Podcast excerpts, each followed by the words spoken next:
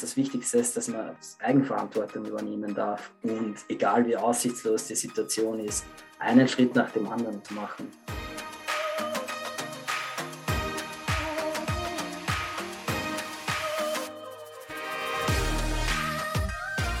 Herzlich willkommen zu dieser Folge deines Lieblingspodcasts Potenzialfrei, stark mit Leserechtschreibschwäche und Rechenschwäche. Ich möchte dir zunächst Danke sagen. Danke, dass du so treu diesem Podcast zuhörst. Danke für all eure Kommentare und Nachrichten zu den letzten Folgen. Es ist für mich einfach super wichtig und es motiviert mich und gibt mir die Energie weiterzumachen. Dieses Gespräch darf ich mit Sebastian führen. Er gibt Einblicke in seinen Weg zwischen unterschiedliche Stigmatisierung, Vermeidungsstrategien mit Rebellion und seine Reise zum Beginn seines selbstbestimmten Lebens. Ein interessantes Gespräch über einen bemerkenswerten Verlauf. Und apropos bemerkenswert, du bist ein bemerkenswerter Mensch.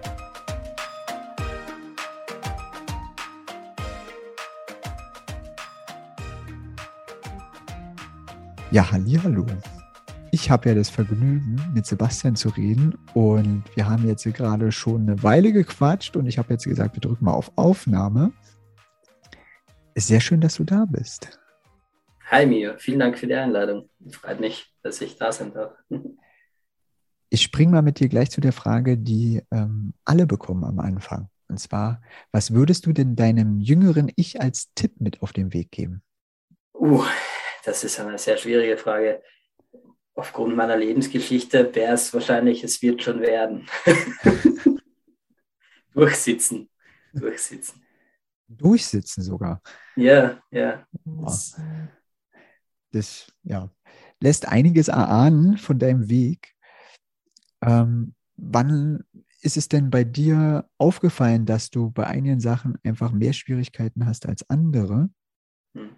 Ja, das war relativ früh. Ähm, als ich eingeschult wurde im, im ersten halben Jahr, ähm, dann bei dem, bei dem Halbjahreszeugnisbericht, ähm, hat dann meine damalige Volksschullehrerin meine Eltern vorbestellt und eben mitgeteilt, dass ich in eine Sonderschule ähm, gehen sollte.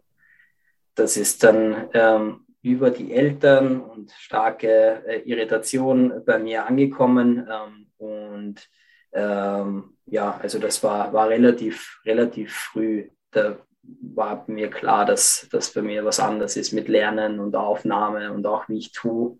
Ähm, ja, also circa mit sieben ist das bei mir aufgeschlagen. Aber es war keine Diagnose zu dem Zeitpunkt, sondern einfach nur die Rückinfo.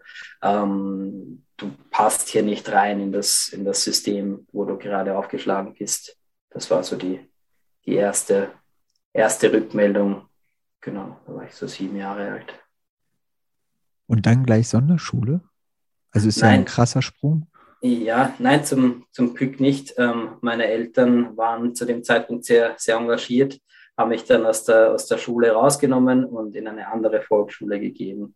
Ähm, die war dann ähm, in, ähm, also ich bin in Österreich aufgewachsen, im Bereich Niederösterreich, die war dann 35, 40 Kilometer weg und dann ähm, bin ich in der Früh immer mit dem Zug mit meinem Vater mit in die Schule gependelt ähm, und bin dann in eine neue, neue Schule gegangen. Ähm, bei der Lehrerin, die hat dann akzeptiert, dass ich hauptsächlich bei Fenster rausgeschaut habe und vor mich hingeträumt hat. und ähm, so bin ich dann bis in die vierte Klasse Volksschule gekommen ähm, und hatte dann in äh, Zeugnis einen Vierer in Deutsch. Ähm, dann war irgendwie klar, dass, dass mein, mein Thema doch noch nicht vorbei ist ähm, und ähm, meine Eltern kamen dann mit der Forderung, oder beziehungsweise das war in meiner, meiner Familie gesetzt, dass man ins Gymnasium gehen muss und studieren gehen muss. Ähm, und da kamen dann äh, gewisse Ängste über meine Eltern, die auf mich projiziert worden wird, oh, aus dem Kind wird nichts werden, ähm, er wird kein selbstbestimmtes Leben leben können, wenn er nicht in, ins Gymnasium geht und studieren geht. Ähm, deswegen hatte dann äh, vor allem meine Mutter die fixe Idee, dass ich ähm, eine, ähm, die vierte Klasse Volksschule freiwillig wiederholen soll. Also freiwillig. Ähm, deswegen wurde ich dann ähm, aus der Schule wieder rausgenommen, wieder in eine andere Volksschule gesteckt und habe dort die vierte Klasse noch einmal gemacht. Ähm, mit dem Ergebnis, dass ich ähm, erst recht wieder einen Vierer in Deutsch hatte. genau. Äh, hattest du denn äh, von der Schule auch ähm, irgendwie zusätzliche Unterstützung bekommen? Nein, ähm, von der Schule aus gab es das gar nicht. Ich wurde auch nicht diagnostiziert zu dem Zeitpunkt. Ähm, meine Eltern haben dann versucht, ähm, mich über, über ähm, Lernpädagogik ähm, zu motivieren und haben dann auch äh, so äh, computergeschützte IQ-Tests gemacht und äh, eben versucht, über alternative, alternative Ansätze mir hier das die Rechtschreibung und Grammatik ein bisschen besser zu vermitteln. Ähm, hat aber nicht wirklich bei mir gefruchtet. Ich habe da ähm, in, zu dem Zeitpunkt auch komplett auf Durchzug geschalten und war halt sehr, ja, sehr ab, abgeschirmt, kann man sagen, von, von allem, was mit Schule zu tun hatte. War auch ein gewisser Selbstschutz dabei, weil schon die Stigmatisierung bei mir mitgeschwungen ist mit, du bist, du bist ähm, es waren eigentlich zwei Stigmatisierungen, je nachdem, wer, wer, wer für wen es gekommen ist. Von den Eltern kam eher, du bist faul und willst du nicht. Und von der Schule war so die Rückmeldung, ja, du bist dumm. Und in den, in den beiden Zwiespalt konnte ich mir dann aussuchen, was es, was es sein darf. Und meine, meine Lösung war, war einfach der Rückzug in der Volksschule. Das heißt, ich war dann nicht so, nicht so ganz erreichbar für den, für den normalen Direktvortrag, habe mich halt sehr ausgeklingt aus dem, aus dem Unterricht, ähm, habe meine, meine eigenen Sachen gemacht, was mich halt so interessiert hat, vor mich hingeträumt, äh, was dem Fenster rausgeschaut, irgendwas gemalt nebenbei. Ähm, und äh, hatte das Glück oder Pech, weiß man nicht, je nachdem, dass die, meine zweite Volksschullehrerin das dann eben ähm, akzeptiert hat und ähm, mich da einfach vor mich hinträumen hat lassen. Zumindest in den, in den Deutschunterrichten war das, war das möglich. In den anderen Themen, äh, immer wenn es mathematischer wurde oder technischer, das hat mich dann auch tatsächlich fasziniert und interessiert. Da war ich dann schon auch dabei, auch beim Sport. Aber eben Deutsch und Grammatik, das war, das war nicht, nicht mein Thema. Mhm. Genau. Ähm, wie ist es denn dann an deiner dritten Schule weitergegangen? An der dritten Schule ähm, ja, war, war dann eben das dritte Mal, dass ich aus, aus dem sozialen Umfeld raus, rausgeholt wurde. Ähm, dort, wo ich aufgewachsen bin, war das normal, das äh, ist ein, ein kleiner, kleiner Ort. Ähm, das heißt, es war normal, dass man die Leute vom Kindergarten über Schule bis ähm, Mittelschule, Gymnasium und Berufsstudiumfeld dann sehr, sehr gut gekannt hat. Das war halt bei mir nicht der Fall. Das heißt, ich war immer das neue Kind, das dann dazugekommen ist. Plus, ich war dann schon ein Jahr älter wie alle anderen. Ähm, bin aber trotzdem recht gut, recht gut aufgenommen worden in die, in die neue Klassengemeinschaft ähm, und hatte eigentlich auch ein gemütliches Jahr, weil ich konnte mich dann zurücklehnen, musste mich um, um gar nichts kümmern ähm, und ähm, eine bessere Note in Deutsch zu haben, war für mich auch kein, kein Anspruch. Zu dem Zeitpunkt war ich schon mehr so in diesen Beginnen der Pubertät und also nicht ganz die Pubertät, aber der Einstieg dazu und so dieses Lösen der Eltern war, war schon ganz wichtig und das Eigenständigsein und deswegen ähm, war schon noch so ein bisschen eine Trotzreaktion dabei, ähm, es sicher nicht besser zu machen als ähm, in der letzten Schule. Ähm, genau, deswegen habe ich dann wieder mit einer Vierer in Deutsch abgeschlossen, ähm, worauf ich dann ähm, das klingt jetzt ein bisschen vorwurfsvoll, aber worauf ich dann ähm, endlich meinen, meinen Weg gehen durfte, ähm, der mich dann in eine Mittelschule geführt hat, also in eine Hauptschule, Sporthauptschule. Ähm, und ja, genau, dort konnte ich dann ähm, meine meine Ablehnung der Schule gegenüber ein bisschen, ein bisschen ähm, physischer ausleben, weil wir auch dann acht, neun Stunden in der Woche Sport hatten. Ähm, das war auf alle Fälle super. Das hat mir viel, viel Spaß ge gemacht und auch ähm, geholfen, einfach einen anderen Ausdruck zu finden, weil ähm, ja, die, die äh, wie sage ich das am besten, die, einfach der Zugang zum Lernen, wie das, wie das damals vermittelt wurde, mit dem konnte ich halt nicht so, nicht so viel anfangen zu dem Zeitpunkt. Und über den Sport war einfach die Möglichkeit, einen Ausgleich zu finden, wo ich auch ähm, ja, gut sein durfte und gut, mhm. gut war und auch Spaß hatte einfach an der Bewegung. Und das hat mir ein bisschen Ausgleich gegeben und glaube ich auch geholfen, dass ich durch diese, durch diese vier Jahre gut durchgekommen bin. Genau. Äh, wie hat denn, wie hat es denn dann, also ich selber kenne mich auch nicht so aus mit dem äh, Schulsystem, wie es in Österreich ist. Darum mhm. schwimme ich jetzt gerade mit den Begrifflichkeiten. Aber du hast ja gesagt, du warst auf der Mittelschule jetzt. Mhm. Wie ging es denn dann weiter? Ähm, also ich hatte in der, in der Mittelschule, also Hauptschule hat man das damals noch genannt, ähm, habe ich ähm, immer nach der, nach der Schule, das, das habe ich im Vorfeld gar nicht erzählt. Ich, also in, der, in der Volksschule ähm, war zum Beispiel dann in der ähm, dritten und vierten Klasse, ähm, in der zweiten Volksschule war es ein, ein, ein relativ üblicher Tag, ähm, dass ich in die Schule gekommen bin ähm, dann entsprechend meine, meine vier, fünf Stunden ähm, vor mich hingeträumt habe, außer es war gerade Sportunterricht oder Mathematik, dass mich dann zweimal in der Woche die, die Mama nach der Schule abgeholt hat ähm, und ähm, im Auto musste ich dann die Schulübungen nachschreiben.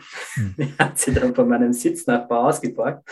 Ähm, musste ich dann nachschreiben. Das hat, das hat dann meistens ein, zwei Stunden gedauert, äh, die wir vor der Schule im Auto gesessen sind, um Schulübungen nachzuschreiben.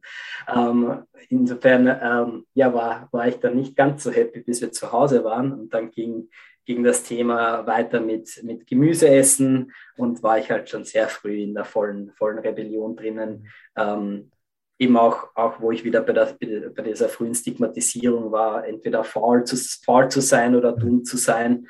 Ähm, und war aber so, dass ich, dass ich dem, was von mir gefordert wurde, gar nicht entsprechen konnte. Und diese, diese, dieser permanente Vorwurf, du bist faul oder du bist dumm, beziehungsweise das Dumm habe ich ja nicht so wirklich gehört. Das hat sich dann eher so im, im Hintergrund über die Lehrkörper ein bisschen abgespielt. Aber dieser, du, du bist faul, du könntest ja, wenn, aber du willst ja nur nicht. Und warum willst du denn nicht? Und mach doch und tu doch und sei doch so lieb, aber du musst. Ähm, durch dieses, durch dieses Stigmatisierung, ich weiß nicht, ob das das richtige Wort ist, für mich hat es sich halt so angefühlt damals, ähm, war es dann für mich auch viel, viel mehr auch eine, eine Art ähm, Rebellion, dass ich überhaupt sein darf, einen mhm. Platz für mich zu finden, wo ich, wo ich sein darf, wer ich bin, ohne, ohne mich verstellen zu müssen oder jemanden zu enttäuschen. Und das war, war schon eine sehr, sehr lebensprägende Erfahrung, die ich, die mhm. ich da in, der, in dieser Schulzeit gemacht habe. Ähm, ja, deswegen ähm, bin ich auch, war, meine Strategie dann einfach ähm, sehr stark in die Rebellion zu gehen. Und das habe ich dann in der Mittelschule bzw. Hauptschule sehr stark auch, auch ausgelebt. Ähm, habe dann ähm, ja ähm, halt alles so gemacht, was man halt nicht so tun sollte. Und genau, hatten die Lehrer sicher kein einfaches Leben mit mir. Ähm, wie hast du denn äh, aus dem Abschnitt heraus dann äh, angefangen, dann deinen eigenen Weg zu gehen in dein selbstbestimmtes Leben? Gab es da spezielle Schlüsselmomente?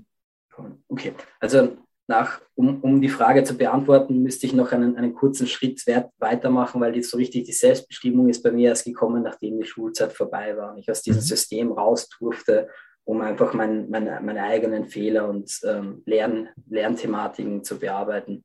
Also ich bin dann nach, nach der Sporthauptschule ähm, ähm, in eine, eine HTL gegangen. Das ist so eine höhere technische Lehranstalt. Das gibt es in Deutschland auch nicht. Ist so, ähm, schließt man dann ab mit einem Ingenieurstitel, ist aber kein vollwertiger Akademiker, ist eine fünf Jahre, fünf Jahre Berufsschule also ist keine Berufsschule, sondern eine fünfjährige berufsbildende Schule, so, so heißt das. Ähm, und ähm, genau nach, nach dem Abschluss ähm, der HTL ähm, bin ich dann, ähm, habe ich mich so durchgekämpft, hatte über fünf Jahre ähm, keine einzige positive Deutschschularbeit. Mein Deutschlehrer hatte aber nicht den Nerv, sich mit mir auseinanderzusetzen. Insofern hat er mich dann jedes Jahr pünktlich äh, vor Zeugnisausgabe eine, ähm, eine Prüfung zwischen 4 und 5 machen, machen lassen an der Tafel. Ähm, jedes Jahr war es dasselbe, musste ich die Satzglieder bestimmen. ähm, von einem Satz und das habe ich immer gut hingekriegt. Ähm, insofern äh, bin ich dann mit äh, keiner einzig positiven Deutschschularbeit doch äh, positiv durch diese Schule durchgekommen und ähm, konnte dann mit ähm, Fertigwerden der Schule ähm, mein, mein Ziel erreichen, dass ich dann ähm, in, ein, in eine Selbstbestimmtheit übergehen konnte. Das heißt, ich hatte ähm, während der Schule schon relativ früh die, die Idee, ähm, damals war es noch mehr die Idee auszureißen und davon zu laufen und die, so die innere Vorstellung war, ich, ich gehe einfach nach äh, Afrika, kaufe mir ein, ein, ein Bootticket, arbeite am Schiff und ähm, schaue dann, wo ich, wo ich lande und wohne irgendwo am Strand. Hauptsache raus aus, dem, aus, diesen, aus dieser Tretmühle, wo ich nicht so wirklich meinen Platz gefunden habe. Ähm, und aus dieser, aus dieser Vorstellung ist dann die Idee gekommen, dass ich ähm, mit, mit meiner Ausbildung ähm, ein Jahr arbeiten gehe, um Geld zu sparen, dass ich dann auf eine, eine Reise gehen kann für zumindest ein Jahr. Das habe ich dann gemacht, habe meinen ersten Job ähm, äh, gemacht, genau ein Jahr. Und nach dem Jahr ähm, halt habe hab ganz okay verdient und hatte zu dem Zeitpunkt meine Freundin die erste Wohnung, das erste Auto und nach dem Jahr war dann so, okay, passt, jetzt habe ich mein Geld zusammen, jetzt kann ich endlich ausbrechen und äh, mich selbst kennenlernen, ohne ähm, permanent mit, mit Erwartungshaltungen und Rollbildern äh, konfrontiert zu sein, die, die meine Umgebung einfach an mich stellen. Ähm, habe mir dann ein, ein One-Way-Ticket gekauft nach Kolumbien, nach Bogota ähm, und ähm, habe mein Auto verkauft, ähm, die Freundin und Wohnung gekündigt, wenn man so mag, ähm, und ähm, habe mich ins Flugzeug gesetzt ähm, und bin dann nach, nach Kolumbien geflogen.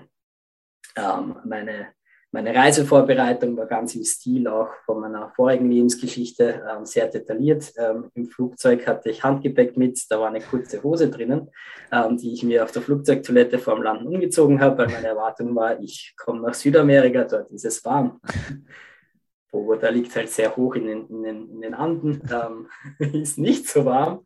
Bin ich dann draufgekommen, als ich dort gelandet bin ähm, und habe mir die lange Hose wieder angezogen. Ähm, so war mein, mein Einstieg in ein, äh, eine, ein, praktisch ein neuer Schritt in, die Selbst, in das selbstbestimmte Leben.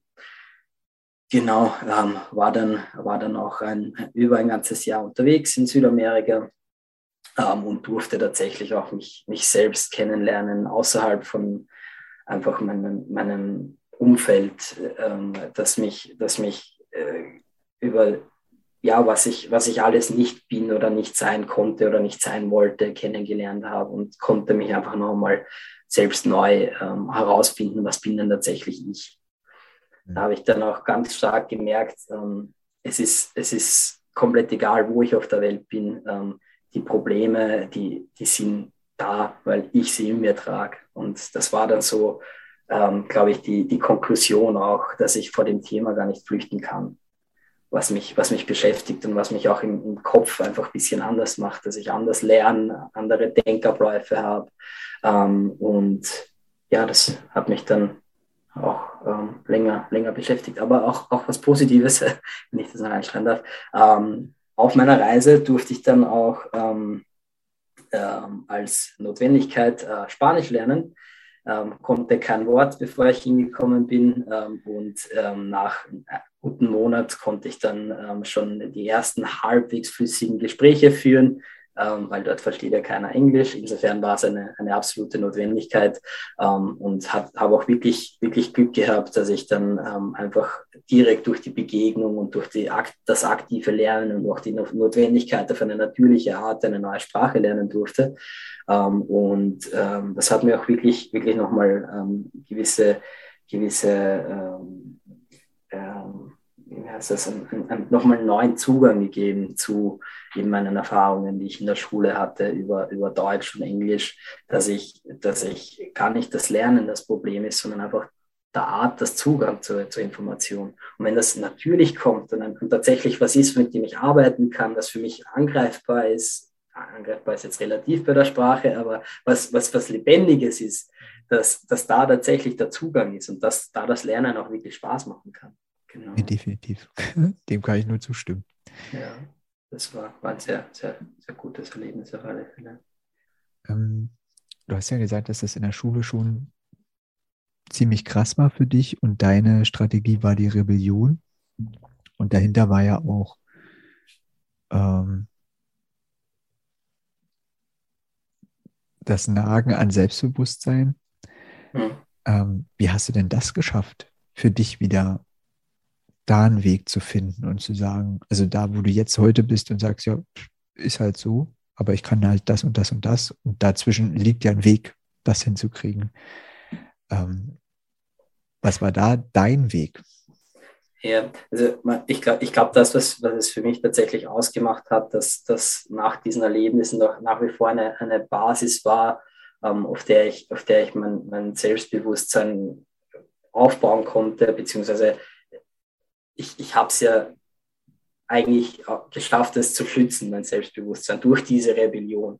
Mhm. Ähm, also mein, mein, mein Glück war, dass ähm, von zu Hause die, die, die Stigmatisierung nicht war, du bist dumm, sondern die Stigmatisierung war, du bist eigentlich so klug, aber du willst nur nicht, du bist nur faul. Und das war, war ein Schutzmuster, das konnte ich für mich dann übernehmen. Okay, dann bin ich halt nicht dumm, dann bin ich faul, aber dann bin ich richtig faul.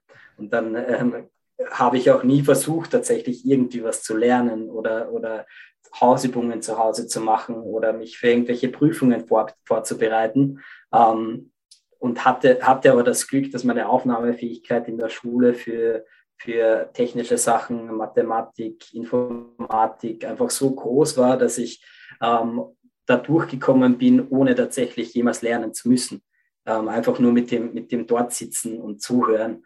Und das war was, das, damit konnte ich diese Stigmatisierung, ich bin faul, äh, für mich in dem Moment verinnerlichen. Okay, dann bin ich faul, ähm, ist aber immer noch besser als dumm zu sein, weil wenn ich, wenn ich, wenn ich mit, mit mir nach innen gehe, ich bin dumm, dann hätte ich mich einfach dem, dem auch hingegeben. Und so konnte ich, konnte ich eine, eine gewisse Selbstintegrität ähm, damit schützen, dass ich mit einem Selbstbewusstsein durch, durchkommen konnte. Bei mir war es auch, auch so weit, dass ich, ähm, ist jetzt wieder ein Extrembeispiel, aber es, es passt ganz gut, dass ich im, im ersten Jahr der HTL ähm, ähm, von ähm, 13 Gegenständen neun äh, negative Noten hatte. Ähm, da ist halt auch irrsinnig viel zusammengekommen, aber ich bin trotzdem fast jeden Tag in die Schule gegangen. Ähm, weil ich das irgendwie geschafft habe, von mir, von mir fernzuhalten, indem ich einfach so, so stark in, die, in diese Rebellion und Abschottung gegangen bin, dass, dass ich ja diesen, diese, dieses verletzliche Ich in mir natürlich schon sehr verletzt habe, aber, aber halt auch eine gewisse Resilienz aufgebaut habe. So diese, das, das auf, auf eine gewisse Distanz von mir zu halten.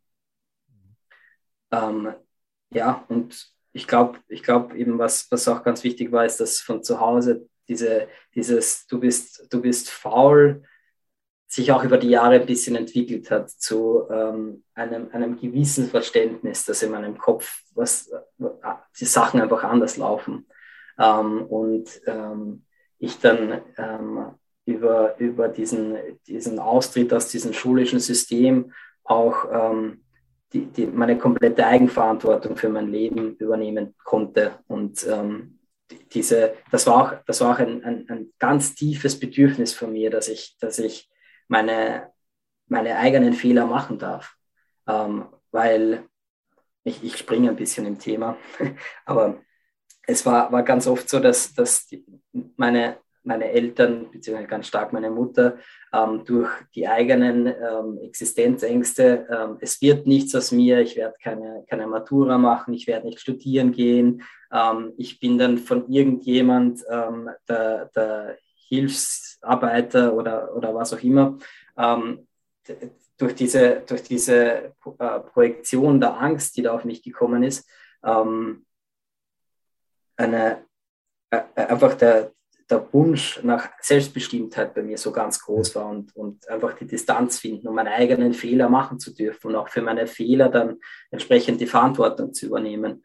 Und das war, war dann, glaube ich, ja, einfach so eine, eine riesengroße Erleichterung, als ich aus dieser Tretmühle dann raus durfte und meine eigenen Entscheidungen treffen konnte und meine eigenen Fehler machen. Und ich glaube aber, die, das, was, was mich tatsächlich unterstützt hat, dass ich dorthin kommen konnte, war sicher schon die, die, der, der, Glaube von zu Hause, dass ich nicht dumm bin tatsächlich.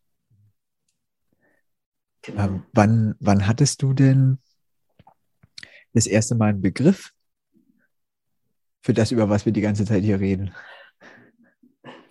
Ich meine, ich habe ich hab heu bis heute nicht wirklich einen Begriff, den das beschreibt, weil für mich ist sehr schwer zu greifen, was, was ist es denn tatsächlich?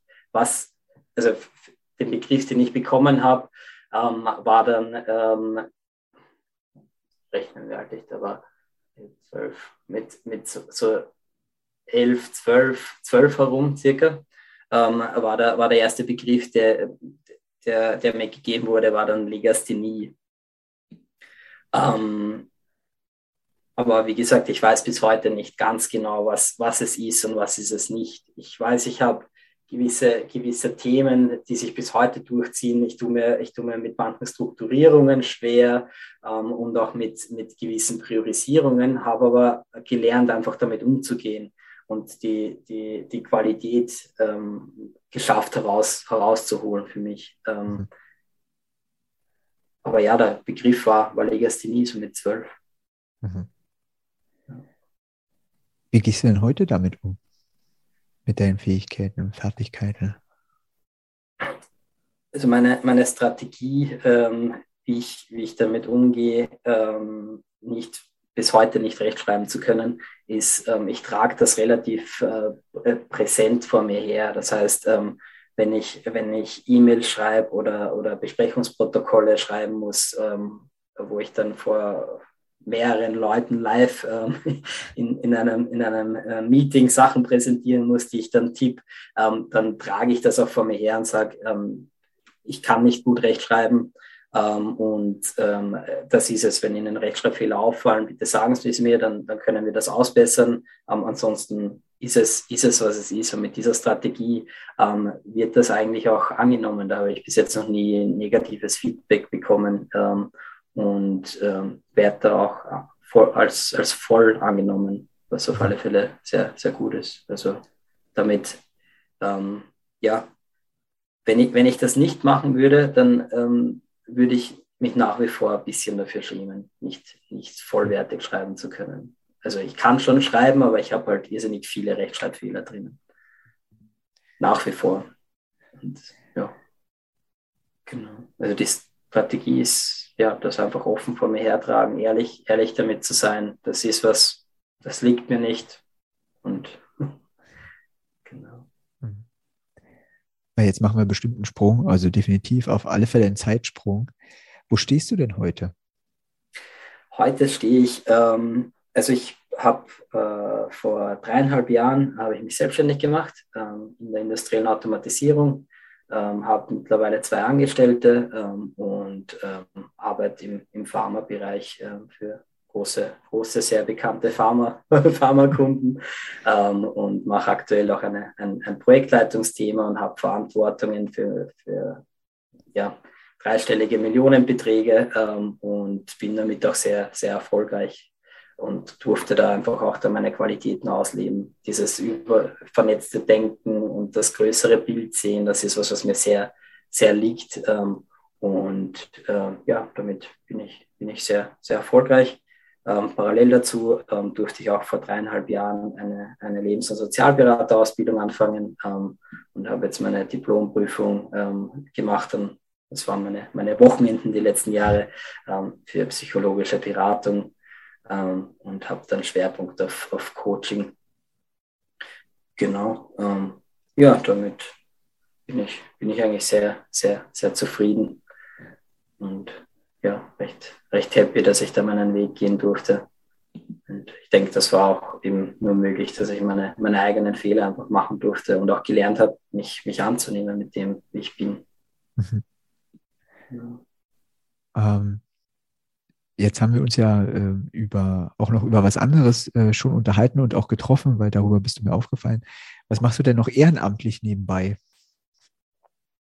Also ich habe jetzt angefangen, ähm, eine Vernetzungsgruppe aufzubauen für erwachsene Legastheniker. Ähm, die nennt sich ProLexic. Ähm, anstatt Dyslexic, ProLexic, ein kleines, kleines Wortspiel, gibt es auch eine Webseite, prolexic.at. und da sind wir gerade dabei, für erwachsene Legastheniker so einmal im Monat eine, eine Gruppe ähm, aufzubauen, wo man sich entsprechend austauschen kann, einfach um über seine Erfahrungen zu reden ähm, mit gleichgesinnten Leuten, die ähnliche Erfahrungen hatten.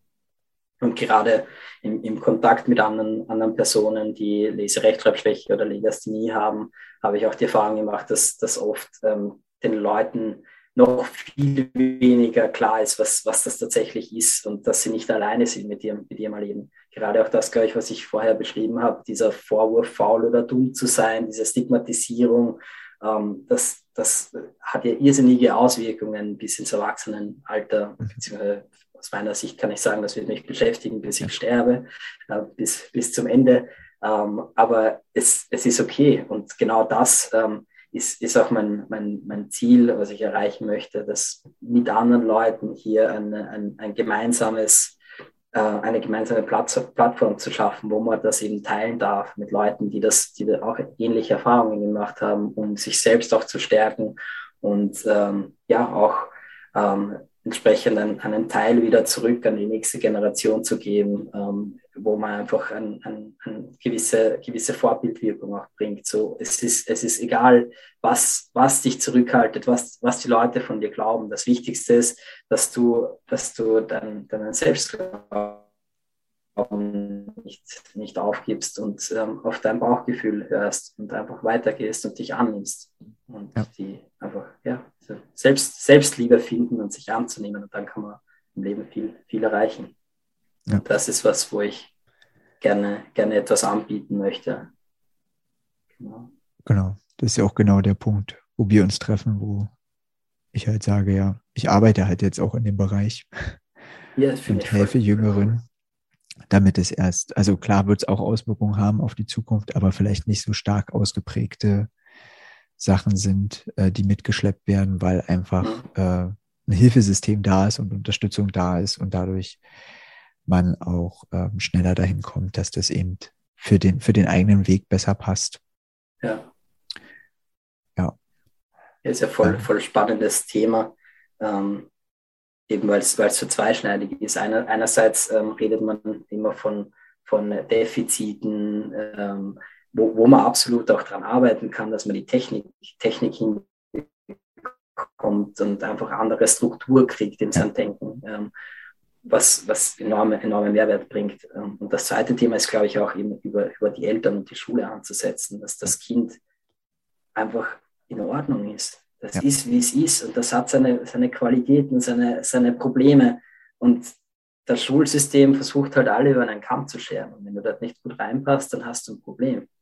Und genau da möchte ich eben auch mit, mit so vielen anderen Leuten entsprechend etwas, eine neue Denkweise anbieten, weil es ist nicht notwendig, dass man, dass man solche Kinder entsprechend dann in, in, in Sonderschulen ähm, ja. schickt oder ähm, ich meine, ganz, ganz klassische Laufbahnen sind dann auch die, man findet einfach die Zugehörigkeit nicht, äh, verschließt sich entweder nach innen oder geht äh, voll auf, Widerstand in die Rebellion und das führt dann das eine zum anderen. Dann ist man in, in Freundesgruppen, wo ähm, getrunken wird, äh, wo äh, Diebstähle passieren, Körperverletzungen, ist bei mir auch alles vorbeigekommen. Aber sich eben nicht darauf einzulassen, zu sagen, hey, ich, ich glaube ich glaub an mich, ich glaube, ich, kann was, ich kann was erreichen, wenn mich die Welt nur endlich einfach lasst, meine eigenen Fehler zu machen und daraus zu lernen. Und das ist, das ist, das ist das und äh, dass schneller erkannt wird, welche Fähigkeiten noch da sind und die Anerkennung dafür da ist. Und dann brauche ich sie nicht über Rebellion holen, mir holen. Ja. Oder Betäubung. Ja, ja. Ja, nee, definitiv. Äh, wir packen das auch in die Shownotes, dann bist du auch einfacher zu finden. Mhm, super. Weil ich finde das Projekt total schön. Und wir werden ganz bestimmt im Kontakt bleiben dazu und gucken, wie wir da zusammen auch was machen können. zum Ende würde ich dich gerne noch eine Sache fragen. Und zwar, welches Lebensmotto begleitet dich denn? welches Lebensmotto begleitet mich? Ich weiß, das stand in den Notizen drin. Ähm, ich habe es mir nicht überlegt, welches Lebensmotto mich begleitet. Also vielleicht, vielleicht würde ich noch, wenn du noch fünf Minuten hast, vielleicht noch mal ganz, ganz kurz, ganz kurz ausholen. Ähm, was, was mir da eben nochmal einfällt, als auch als äh, für Lebensmotto und Selbstbestimmung.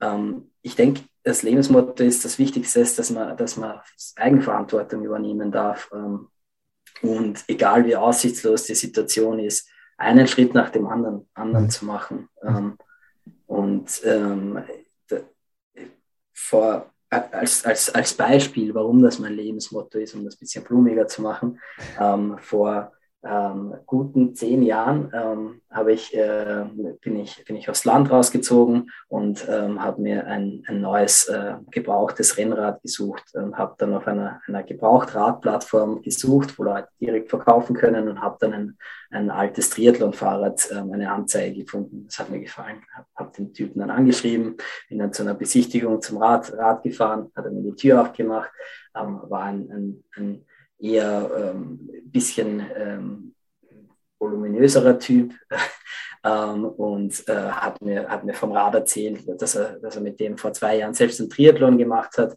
Ähm, und ich höre das und denke mir so, wow, cool, du hast einen Triathlon gemacht, ist ja voll, voll spannend, aber wenn du das kannst, dann kann ich das auch.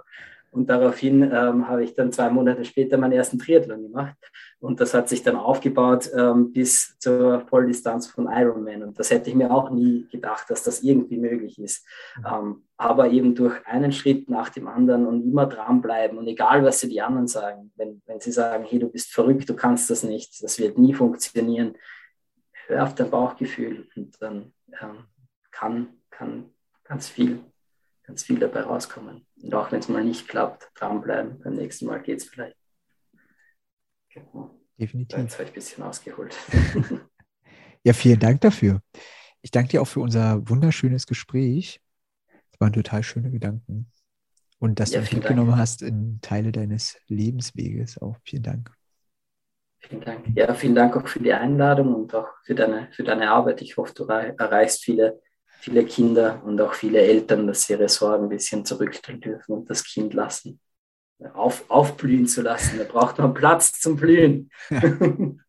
ich möchte Danke sagen. Ich freue mich sehr, dass du diesem Kanal positives Feedback gibst. Ich bin dankbar für jede einzelne Bewertung, ob auf dieser, Spotify oder Apple Podcast. Wenn du dein Handy in die Hand nimmst nach dieser Folge und 15 Sekunden etwas erzählst und mich verlinkst und mir sagst, was dich besonders berührt hat, freut mich das immens. Schreib mir also gern eine Bewertung und empfehle mich deinen Liebsten weiter. Dann können wir gemeinsam unseren Weg gehen. Ich freue mich auf das nächste Mal. Alles Liebe. Es ist fantastisch, dass es dich gibt.